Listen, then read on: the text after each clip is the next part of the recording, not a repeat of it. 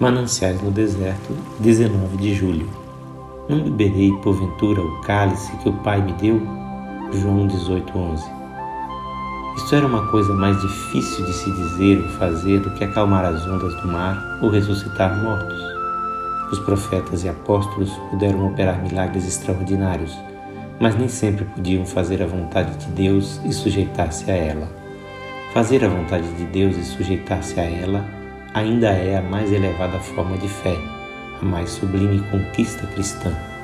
Ver destruídas para sempre as brilhantes aspirações de uma vida jovem, suportar um fardo diário sempre contrário ao temperamento, sem probabilidade de alívio, ser oprimido pela pobreza, quando se deseja apenas o bastante para o bem-estar e conforto dos entes queridos, ser agrilhoado por uma incapacidade física incurável, sofrer a perda de todos os entes queridos até ficar só para enfrentar os choques da vida e, numa escola de disciplina, ser capaz de dizer: Não beberei, porventura, o cálice que o Pai me deu?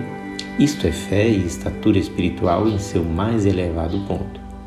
Uma grande fé se mostra não tanto pela capacidade de fazer, mas de sofrer.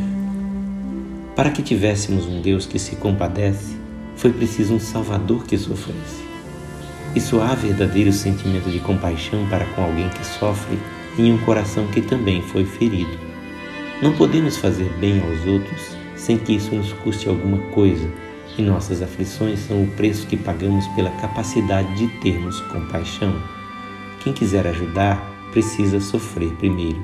Quem quiser salvar precisa primeiro ter experimentado a cruz de alguma forma.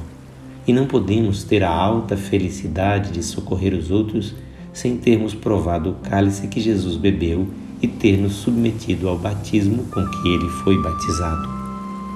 Os mais consoladores salmos de Davi foram escritos debaixo da pressão do sofrimento.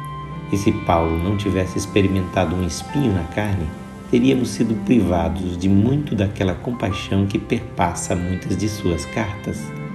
As circunstâncias atuais que nos oprimem, se estivermos entregues a Cristo, são o instrumento mais adequado na mão do Pai para cinzelar-nos, preparando-nos para a eternidade.